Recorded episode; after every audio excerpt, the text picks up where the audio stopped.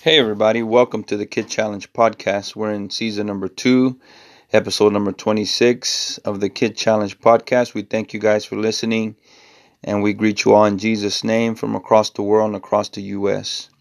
So, today's a special episode uh, doing a recap on Kid Reach, the uh, Louisiana District uh, Children's Ministry Conference, and then also a an inspirational uh, just thought that the Lord gave me today from being there at the Kid Reach. So, those of you that were there, I greet you again in Jesus' name. We had an awesome time. Uh, was among the giants over there of children's ministry. Uh, I don't want to name any of them. I might forget, but all the clinicians that were there, the great leadership that was there. I do want to say a special thanks to Sister Stroud. So if you happen to be listening, thank you again for the invitation and for the opportunity to serve in your district. So, um, yeah, so Kid Reach was awesome. Kid Reach 2022. Matter of fact, my little brother texted me today, messaged me. Uh, 11 years ago, I guess, uh, we spoke at Kid Reach in 2011. And so on the message he had sent he had sent a message saying that uh, uh, of an 11 year memory. So uh, that was awesome to see how God is doing a great work and how we were able to be connected to Kid Reach and the Louisiana District Children's Ministry. So it's been 11 years. We thank God for the great connection with Brother Parker. And uh, back then it was Brother Lonnie, I think, Whitner. And then now it's Brother Eddie Gordon, the Children's Ministry Secretary. So we thank God for the connection and the network there. So this uh, conference, this training seminar, uh, was just power packed with a lot of great things. And so it was very spiritual. It was a very spiritual experience for me personally. And uh, when I go, I always get encouraged and refreshed. But, um, you know, one of the uh, sessions that we got to teach on navigating, you know, creating a culture basically for for the future of children's ministry in your local church. Somehow the Spirit uh, allowed us to begin to talk about my pastor and and so uh, after the training seminar, I had a couple people talk to me about that, and so I thought I was crazy, you know, because um, you know for some reason all the things that I was saying about our pastor wasn't in the notes. And so I got off the notes. And so uh, somebody said that, you know, they were listening, and as a pastor, that they really appreciated what was being said. And they said that it it helped a lot of people, you know, what was being said. But I know it was spirit led. I know it was the Lord speaking. I just couldn't figure out what I was trying to do so, and then somebody else came and uh, was, you know, just impacted by the word. You know, we're talking about our pastor.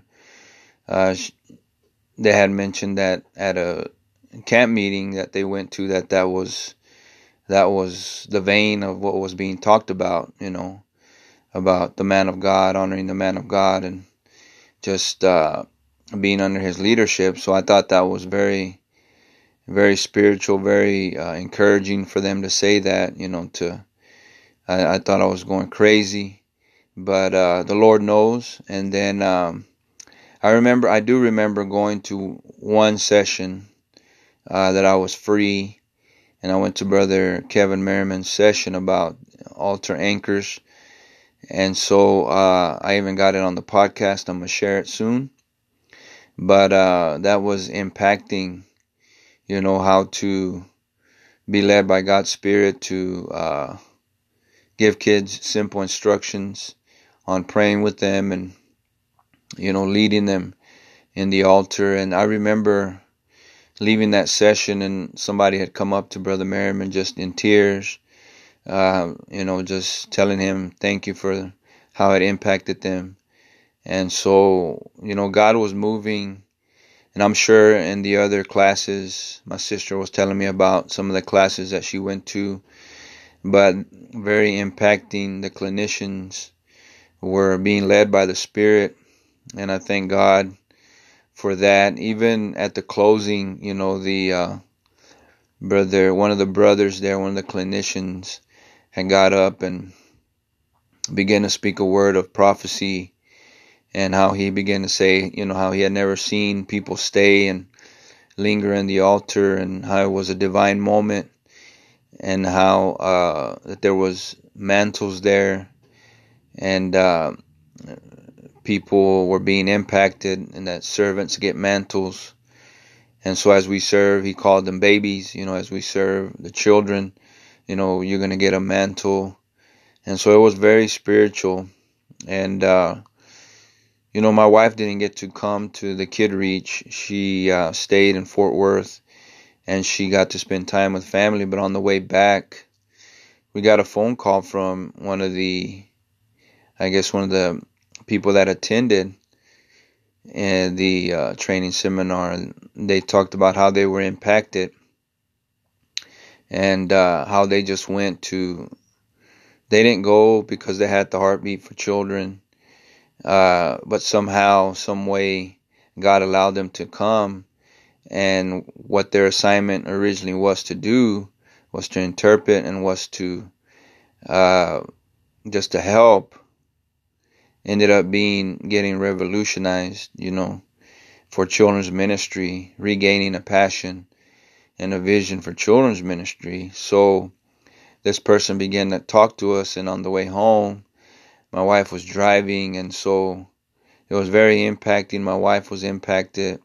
She told me, she said, "We we never know who can come to those classes.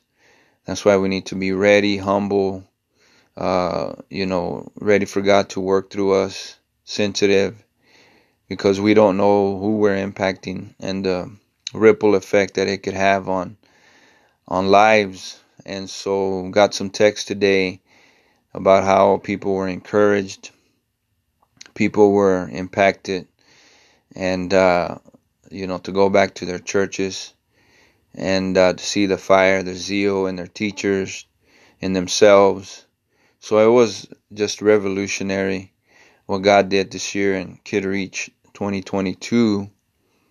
And so I began to just pray, you know, in the past few days after coming home, you know, being real appreciative of my pastor, being real appreciative of our home church.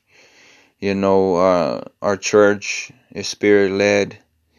And so, uh, you know, our pastor's always got his ear to to uh, what the Spirit is saying, and so uh, I want to be like that. You know, even like in the when Eli told Samuel, when that voice speaks to you again, he said, "Speak, tell tell him, speak, Lord, for you, for your servant is listening." And so I believe that servants listen you know, we're listening to the voice of God, you know, and uh, we need to tune our ears to what God is saying. And today in prayer, I wrote down something uh, very interesting and uh, began to study and begin to kind of look at things and hear preaching and and one thing that I wrote down is uh, I wrote down this: the flesh didn't tell me. So uh, it's not comfortable whenever you know you go out on the limb, so to speak, to say something that you didn't practice, that you didn't, uh, I guess, uh, intend to. And so that means that the flesh didn't tell you, you know. The flesh didn't lead you. Matter of fact, I read a scripture today in John 6, I think 63. It says that it's the spirit that quickeneth, the flesh profited nothing. So I began to do, uh, I began to listen to preaching today, and uh, one of the ministers was quoting John chapter 3. And when he was quoting John chapter 3, you know, we're always used to listening to where it said, uh, you know, born again of the water and of the spirit, that we miss some other words in there. And so some of the other words that really caught my attention that went with this, how the flesh didn't tell you, was that Jesus said, except a man be born again, he cannot enter the kingdom of God. He said, he said, Verily, verily, I say unto you. So I began to hear and really focus on those several words, I say unto you. So, uh, you know, he, Nicodemus was saying, well, how can a man be born when he is old? But he was thinking more about the flesh because Jesus said that which is born of the flesh is flesh, but that which is born of the spirit is spirit. He said, I say unto you. So Jesus is speaking from a new dimension, from another world, from a heavenly perspective. And so this is what in children's ministry, this is what we want. We want to be hearing what Jesus says, right? And uh, not what we want to uh, figure out and calculate in our human mind, fleshly mind, but it's what God wants to say. And it's always, God always supersedes what we expect, you know. You know, we try to wrap the things around our carnal mind. But he began to explain to Nicodemus, he said, I say unto you, okay? He said, You must be born again. But I'm saying it, you know.